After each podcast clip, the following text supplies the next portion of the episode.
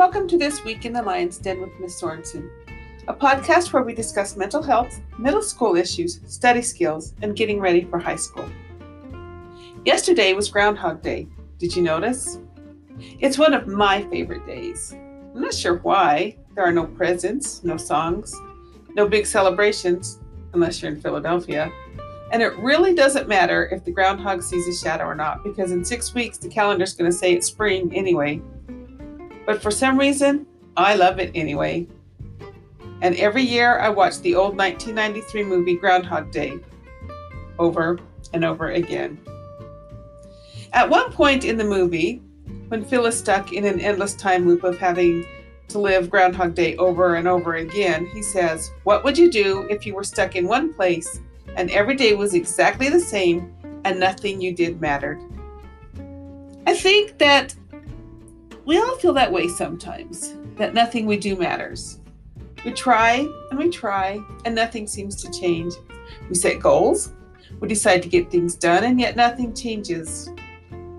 We are now a month into the new year, and according to Google, nearly 80% of the people that made New Year's resolutions have already given up on them and quit because they just get overwhelmed with the doing of it all. They get overwhelmed with trying and trying, and nothing seems to work for them. I think I know why. It's because they don't know the secret of micro habits.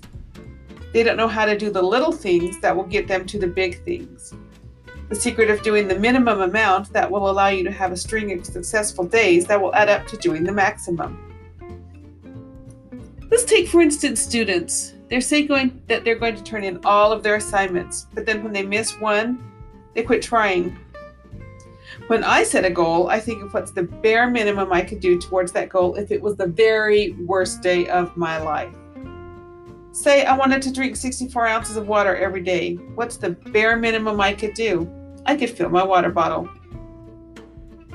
Maybe I want to turn in every assignment on time. What's the bare minimum I could do? See what my assignment is. Let me tell you about an experience I had a couple of weeks ago.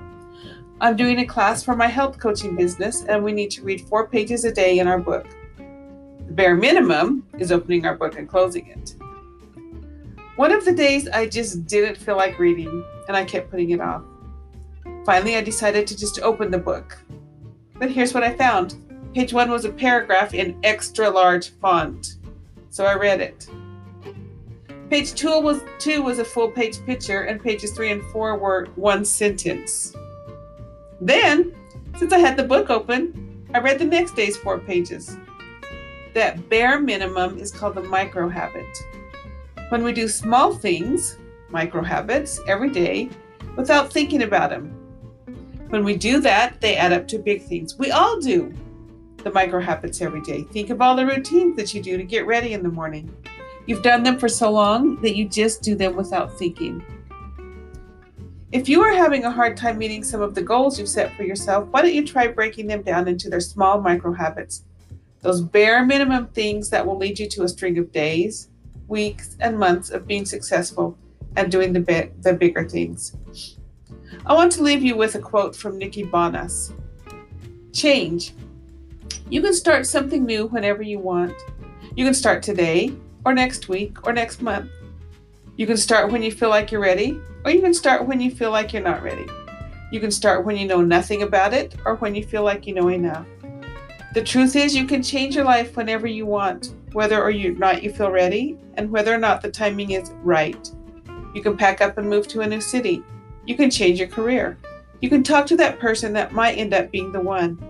You can start reading that book that might change your life. So don't be afraid to try something new today because you never know which raindrop will start a hurricane. And that's this week in the Lion's Den with Miss Sorensen.